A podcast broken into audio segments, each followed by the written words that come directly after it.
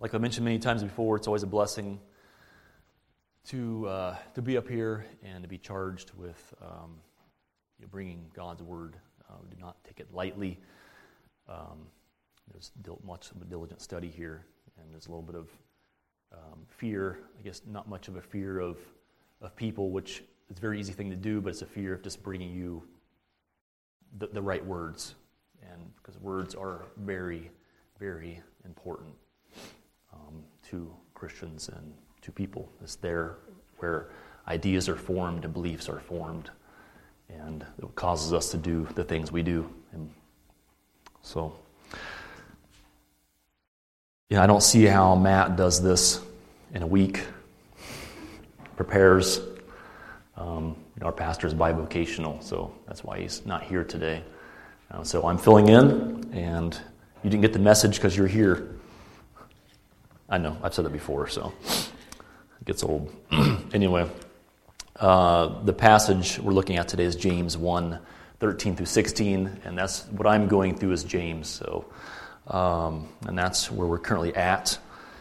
Uh, and the title is called Do Not Be Deceived. So I wanted to recap first on James 1 uh, 1 through 12 uh, briefly so we can have a good context of leading in what, to what's uh, being spoken on, what we're being, what's teaching, uh, being taught today. So, James 1 1 through 12, we saw that God does give us trials and allows temptations in our lives so that our faith may be tested. And it's through this testing of our faith that we are strengthened and conformed to Christ. It is by the testing or trials in which our weaknesses are revealed.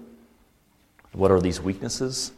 There are many, but just a few. Dependence on what our hands, our own hands, have created. Selfish ambitions and vain glory. Love of the world and things of the world. Lust of the eyes, lust of the flesh, boastful pride of, boastful pride of life.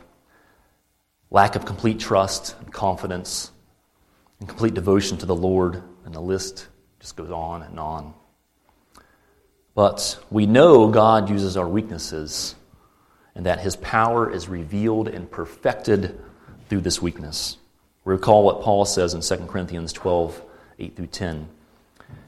There was given me a thorn in the flesh, a messenger from Satan to torment me, to keep me from exalting myself. Concerning this, I implored the Lord three times that it might leave me. And he has said to me, My grace is sufficient for you. For power is perfected in weakness. Most gladly, therefore, I will rather boast about my weaknesses, so that the power of Christ may dwell in me. Therefore, I am well content with weakness, with insults, with distresses, with persecutions, with difficulties, with persecutions, or uh, for Christ's sake. For when I am weak, then I am strong. So be well content with weaknesses that are revealed by temptations and trials. First, knowing that God's grace is sufficient for you. Two, that Christ's power is perfected in you. And third, knowing that it produces endurance, making you perfect and complete, lacking in nothing. So we'll move on to today's text, James 1 13 through 16. And if you'd please stand with me, if you're able, as we read the Holy Scriptures, James 1 13 through 16.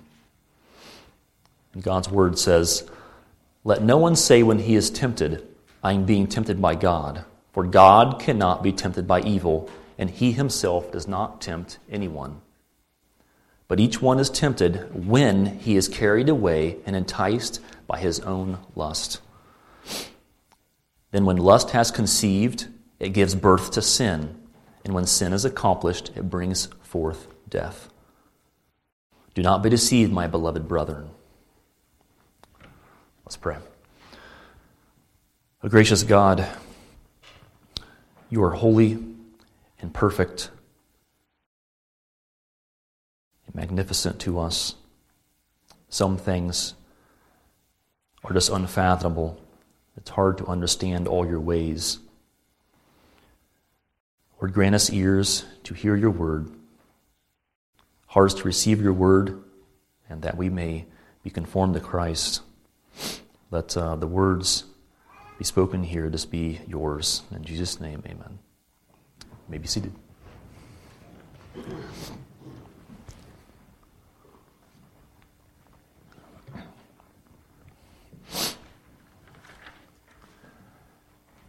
So, verse 13. so, notice that he first starts off, he says, when he is tempted. This just is a small thing, but it's, it's not an if, it says when. Okay. So, we know from studying the previous verses of James also that the believer can and is to expect trials and temptations. More importantly, though, we see that God does not tempt. He does not solicit one to sin. He cannot be tempted by evil. He is perfect and holy. And as author Pink writes, he is absolute purity, unsullied by even the shadow of sin. 1 John 1 through 5 says, God is light, and in him is no darkness at all. God does not sin, God does not tempt. But He does allow trials in our lives, He does allow us to be tempted by Satan and taken away by our own lustful desires. And as verse 14 and 15 state, but each one is tempted when he is carried away and enticed by his own lust. Then, when lust is conceived, it gives birth to sin or brings forth sin as the KJV says. John Flavel explains it this way, a Puritan. First, there is irritation of the object. Okay, this, I mean, picture with me here if you're something that you fall to, or you know, some maybe desires or lusts of the past, or something you're struggling with right now. Okay, maybe for a child it could be um, a cookie or something. I don't know. You know, something you've been told not to take any more of. Okay? So, first, there's an irritation of the object. Maybe it's a cookie. Okay? Or that power it has to provoke our corrupt nature, which is either done by the real presence of the object in your hand or held out in imagination before the soul. This follows the motion of the appetite or lust of the flesh, which is provoked by the fancy representing it as a sensual good. Then there is consultation in the mind about the best means of accomplishing it. Next follows the election or choice of the will, and lastly, the desire and full engagement of the will to do it. It's acted upon, it's complete. As in the case in the fall of man, Eve was tempted by Satan, but look specifically what he made appealing to her. Genesis 3 6. When the woman saw that the tree one, was good for food. Two, that it was a delight to the eyes. That the tree was desirable to make one wise. This is what was, for Eve, this is what was held out in imagination before her soul. Okay? So then she continued, and she took from its fruit and ate. And she gave also to her husband with her, and he ate. So you can see how she was carried away, enticed by her own lusts. Eve was led to believe that the fruit from the tree of the knowledge of good and evil was desirable and good, but it was not Satan's fault. Did Satan play a part in it? Yes. As she says, the serpent deceived me and I ate. But it was her prideful heart and lust of the flesh that enticed her, deceived her, and provoked her to follow through with her sin. So I wanted to apply this to a common misconception or belief about the temptation and sin of homosexuality. The psychologists and the experts of the world would have you believe that it is something you were born with. I've talked to many people like this. And maybe this is your belief, and you know, but uh, this is why I wanted to address this. There's many, there's much confusion in the world today about this, and there's many pastors. I even talked to Matt about the this week, early in the week, um, just how even some pastors are trying to make this homosexuality, this new type of marriage, pure, even in the church.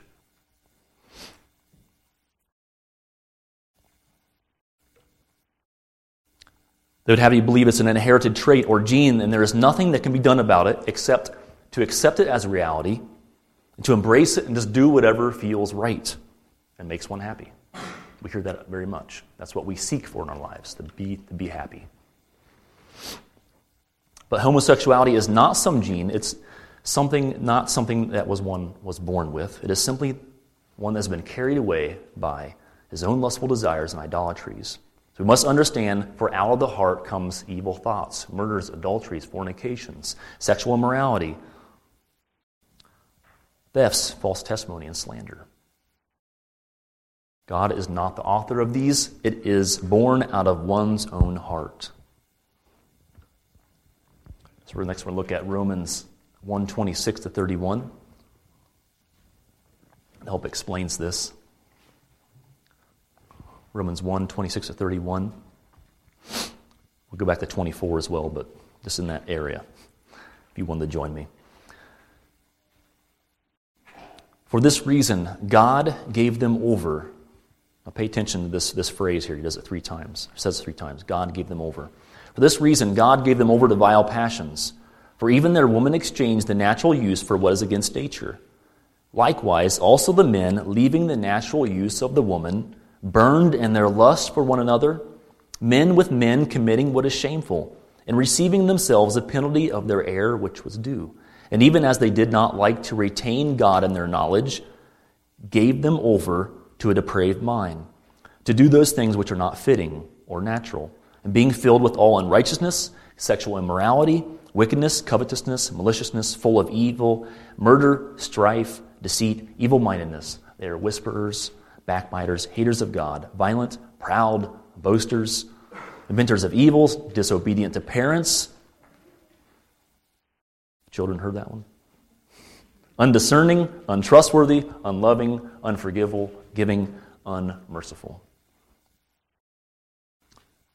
So I mentioned the, the phrase, God gave them over. It's also, I think, I think, back in 24 as well. But this occurs three times. God gave them over. He gave them over to what? Verse 24, it's in the lusts of their hearts to impurity. Verse 26, gave them over to degrading passions. Verse 28, to a depraved mind, to do those things which are not proper or fitting. Matthew Henry comments on this God gave them up in a way of righteous judgment as the just punishment of their idolatry, taking off the bridle, removing the bridle of restraining grace, leaving themselves, leaving them to themselves, or letting them alone. For his grace is his own, he is debtor to no man. He may give or withhold his grace at pleasure. There is no new thing for God, or this is no new, no new thing for God to give men up to their lusts, to send them strong delusions, to let Satan loose upon them, to lay stumbling blocks before them, and yet God is not the author of sin, but herein infinitely just and holy. So, why did God give them over? Why did He take off the bridle of restraining grace? Children, do you, why, why is it that you bridle a horse or an animal?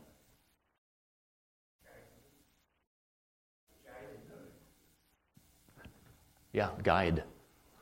Don't run wild, throw you off, or whatever might happen. I haven't ridden a horse for like 30 years, so.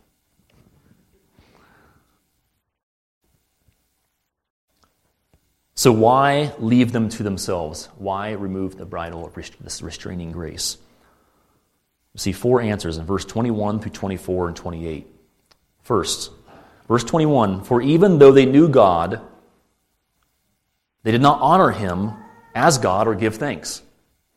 Two, verses 21 to 22, they became vain in their thoughts, professing to be wise.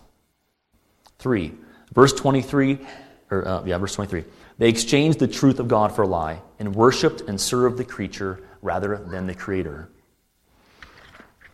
And four, this is verse 25, they did not see fit to acknowledge God any longer.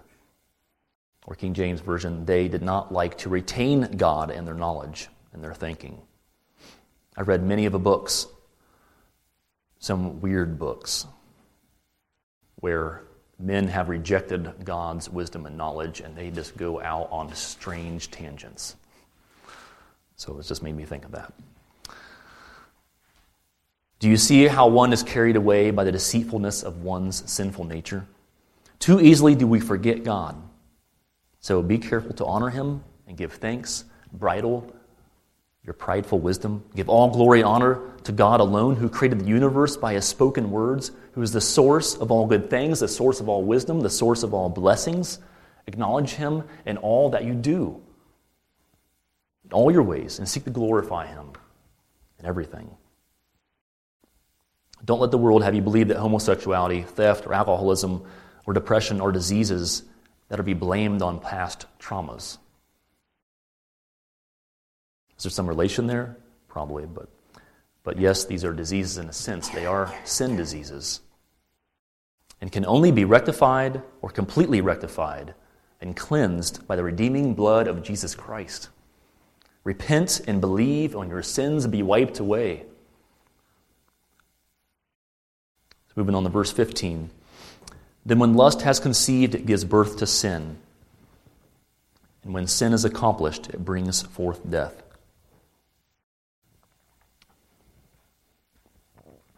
Here, Paul goes on to describe, I mean, James?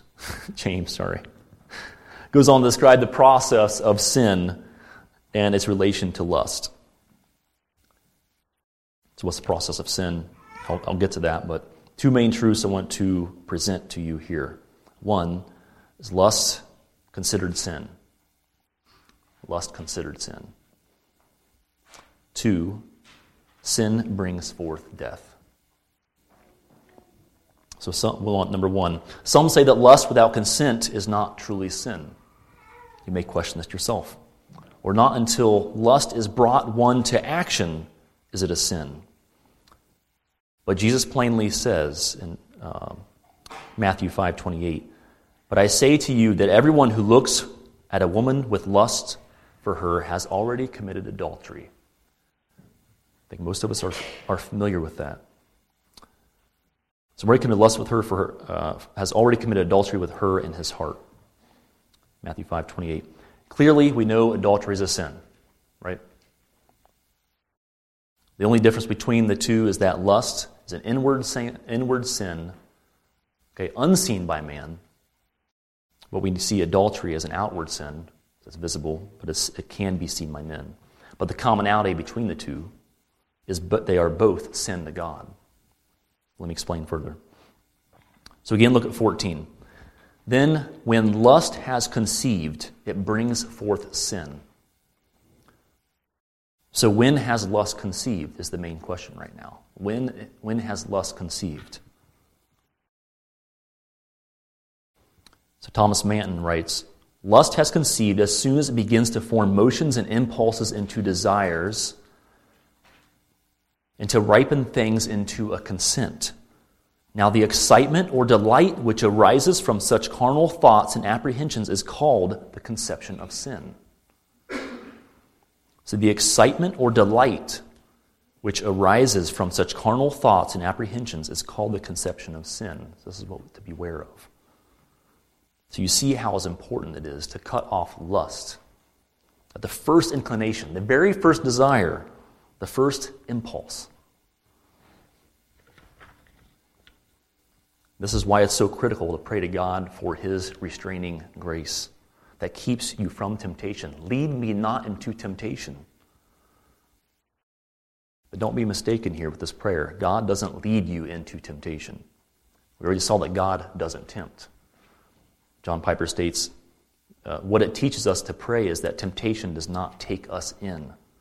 Don't lead me into temptation. Deliver me from the evil that is set before me.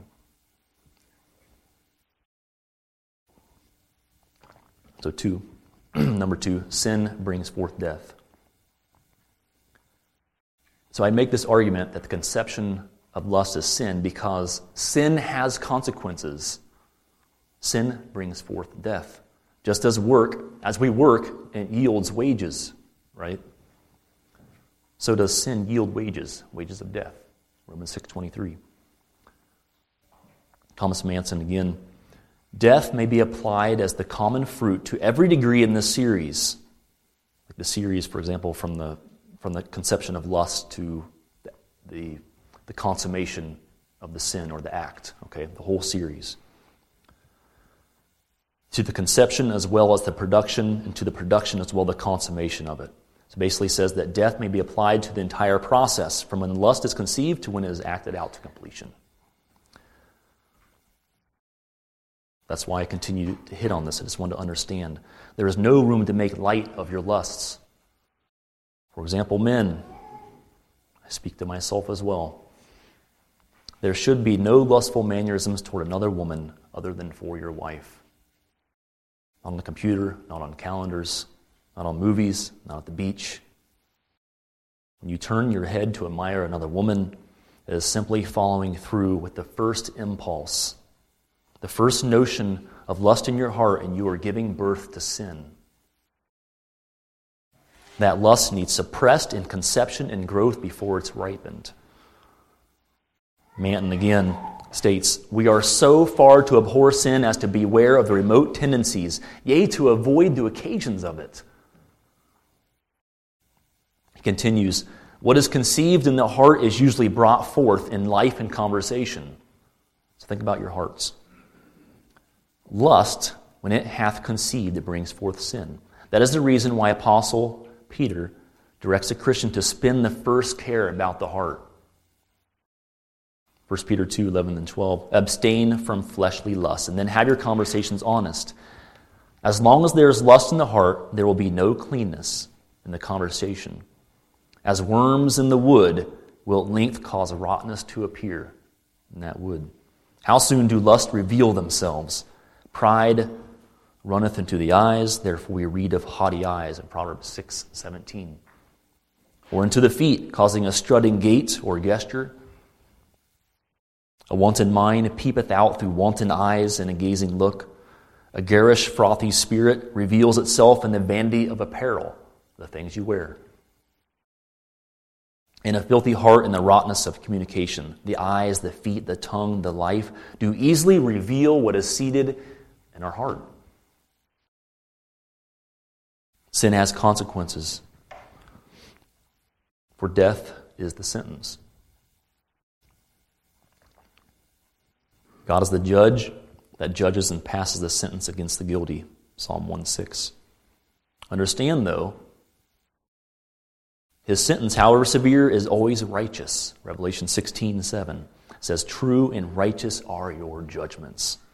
Every evil work is a breach of God's law. Every sinful thought, word, or action is an evil work. Whoever commits sin transgresses also the law, for sin is the transgression of the law. 1 John 3 4. So, beloved, be diligent in keeping your heart. Learn the danger of neglecting lusts and thoughts. If these are not suppressed, they will ripen into sins and acts of filthiness. Sin thrives while we are negligent and not watchful. Romans 13 14 says, Make no provision for the flesh in regard to its lusts, but put on the Lord Jesus Christ. 2 Timothy 2.22 says, Now flee from youthful lusts. It's a good one for you young ones too. 2 Timothy 2.22. Flee from your youthful lust and pursue righteousness, faith, love, and peace. So I want to mention just two more quick things before moving on to verse 16. One, don't just pursue a holy life out of fear of judgment and damnation, but conduct yourselves in a manner worthy of the gospel of Christ because you love your Father. You do what the Father commands out of tremendous respect and love for your Father, for the Father in heaven. Have a sense of awe and respect for the majesty of God. That is fearing God. Two, don't try to win against your flesh by your own strength. For the flesh lusts against the spirit, and the spirit against the flesh, and these are contrary to one another so that you do not do the things that you wish. Galatians 5:17. It will be a battle. It is a battle. We were, we were by nature children of wrath. Ephesians 2 3. And it is by this nature of wrath we are condemned and sentenced. But The good news is there is no condemnation to them which are in Christ Jesus for the law of the Spirit of life. In Christ Jesus has set you free from the law of sin and of death.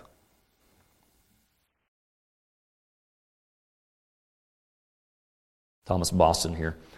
And if the sentence be reversed, you will be habitually tender in your conscience with respect to temptations, sin, and duty, and appearances of evil.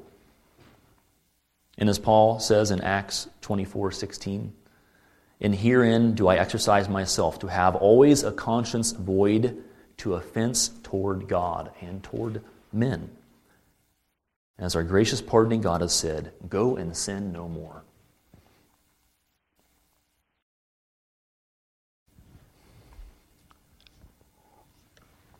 Verse 16. Do not be deceived, my brethren. It's interesting, when I got to this verse, I thought it was going to be like a paragraph. But the more I got into it, I'm like, oh my goodness. So this is another half an hour, you know, probably. No, not really. It's getting closer. Okay. Deceived means go astray. Mistaken, led away from truth, or be led into error. Deceived the what? That God is the author of sin and that he tempts you. We, we might have said that ourselves. We might have had those thoughts ourselves. We might have heard others say that. God tempted me. It's not the case. Again, we go back to 13. James says, Let no one say when he is tempted, I am being tempted by God. For God cannot be tempted by evil, and he himself does not tempt anyone. This is pretty clear, but let's look at a common error that says, Since God is the creator of all things, therefore he must be the author of sin. And if he's the author of sin, he's the one who tempts and leads one to sin. You know that's not the case, but we might have those thoughts or beliefs. So it made me think of Pharaoh and how God hardened his heart. You know, but is that when he hardened Pharaoh's heart, is that tempting him or leading him to, into sin?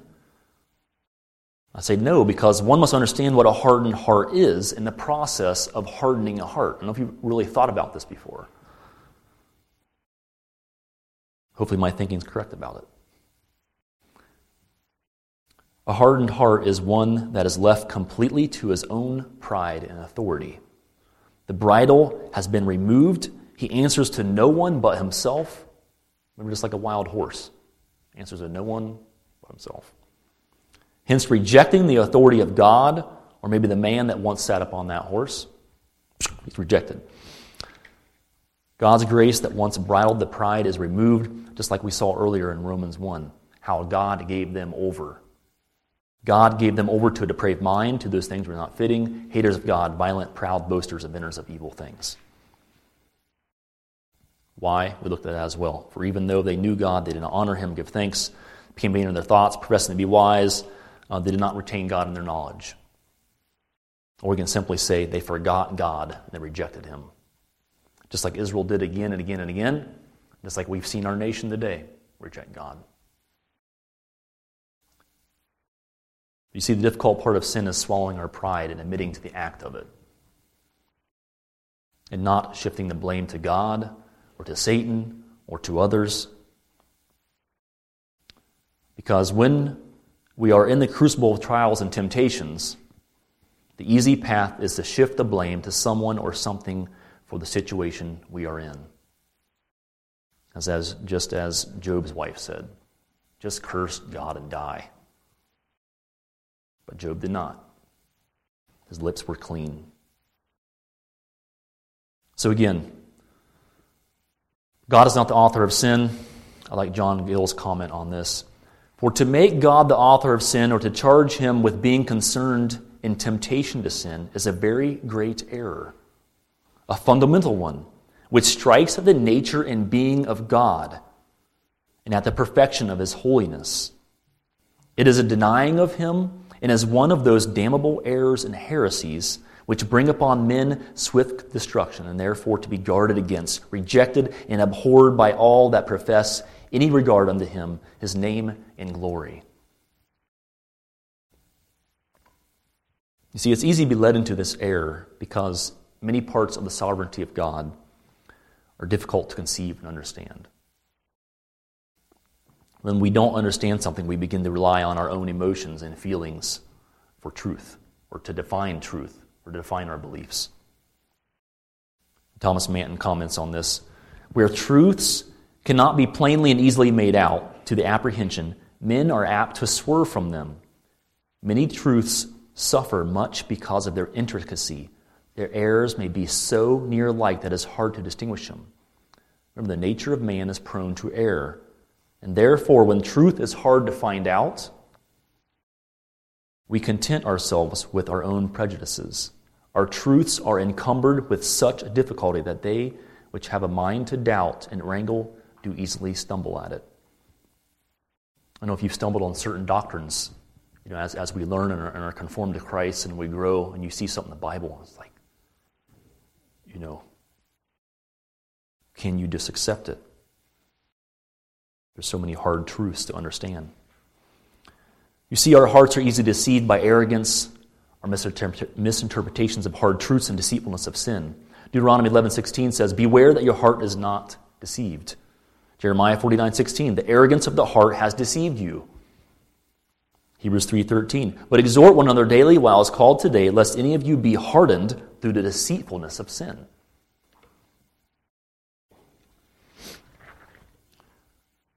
So we must understand that it is sin which dwells in us that deceives us and makes us prone to errors. That's why James warns us do not be deceived, my beloved brethren. Listen to what Paul says about this in Romans 7 uh, 14 to 24.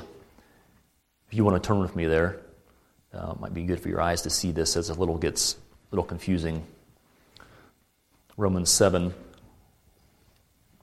14 to 24. But in this, listen to how he takes responsibility for his sin. Romans 7 14 to 24. For we know that the law is spiritual, but I am of flesh, sold into bondage to sin. For what I am doing I do not understand, for I am not practicing what I would like to do, but I am doing the very thing I hate. But if I do the very thing I do not want to do, I agree with the law, confessing the law is good. So now, no longer am I the one doing it, but the sin dwells in me. For I know that nothing good dwells in me, that is in my flesh. For the willing is present in me, but the doing of the good is not. For the good that I want, I do not do, but I practice the very evil I do, that I do not want. But if I am doing the very thing I do not want, I am no longer the one doing it, but sin dwells in me. I find then the principle that the evil is present in me, the one who wants to do good, for I joyfully concur with the law of God and the inner man. But I see a different law in the members of my body, waging war against the law of my mind and making me a prisoner of the law of sin which is in my members. Wretched man that I am. From this, we can see as a sin that dwells in us. That brings us into temptation to do the things that we wish not to do. Paul doesn't say that the devil deceived him or made him do it, but he takes complete responsibility and understands that the sin comes from evil within himself. He does not shift the blame. Because he knows that when you blame God, you are striking a blow at his perfect and holy nature. So I'd love to uh, move on to verse 17, but I saw that my last sermon was 50 minutes, and that was never the plan. so just to wrap up, and we'll be done here. Three things. Take complete responsibility for your thoughts and actions. Don't play the blame game. Even if the devil is truly tempting you, he cannot be blamed to excuse yourself from sin. Thomas Manton, again, Creatures, rather than not transfer their guilt, will cast up on God Himself. They blame the Lord in their thoughts. It is foolish to cast it altogether upon Satan, to say, I was tempted by Satan. Alas, if there were no Satan to tempt, we would still tempt ourselves. His suggestions and temptations would not work where there be not some intervening thought, and that maketh us guilty. Besides, some sins have their sole rise from our own corruption. It is useless to cast it upon others. Actions cannot be accomplished without our own concurrence, and we must bear the guilt. Two, lust is the mother of sin. Be consistent and constant in prayer that it gives you grace of strength to keep your heart from sin. You may not be carried away by your own lusts. Matthew 6 or 26 41. Watch and pray that ye enter not into temptation. The spirit indeed is willing, but the flesh is weak. Again, Manton, Thomas Manton. A Christian's life should be spent in watching lust. Learn what need there is of great care. Pleasure. Kids, you hear that? In this world of entertainment, pleasure is the one is one of the baits of lust. It's like you send a fish hook down into the pond or lake with your bait on there The fish go after it. So be careful. Pleasure is a bait for lust. The truth is, all sins are rooted in the love of pleasure. Therefore, be watchful. Lust gives birth to sin, and sin brings forth death. Separating the soul from body, and the spiritual death separating the soul from God, then eternal death separating both body and soul from God forever. Three, repent. Turn from sin to God. Romans 13, 12 to 14. I'll be done here. The night is almost gone, and the day is near. Therefore, let us lay aside the deeds of darkness and put on the armor of light. Let us behave properly as in the day, not in carousing and drunkenness, not in sexual promiscuity, sensuality, not in strife and jealousy but put on the Lord Jesus Christ and make no provision for the flesh in regard to its lusts. Let's pray. Oh God, you're such a God of mercy. We fall easily to our own sinful nature and, and to lusts. And we give in, we take our lusts too far and give birth to sin. Help us to be so aware of the, the first inclination, the first emotion or desire that appears in our hearts and our mind, that we may suppress it, that we may stomp on it. Because we love you, because you are our Holy Father, and we want to please you. Lord, thank you for your word and your truths. Help us be a people that just takes our um, affections, shift our affections from this world to you, to your truths, to your word. That we have the pleasures, all the pleasures we need from you, for you are sufficient. In Jesus' precious name, amen. All right, well, we invite you to uh, stick around for a fellowship.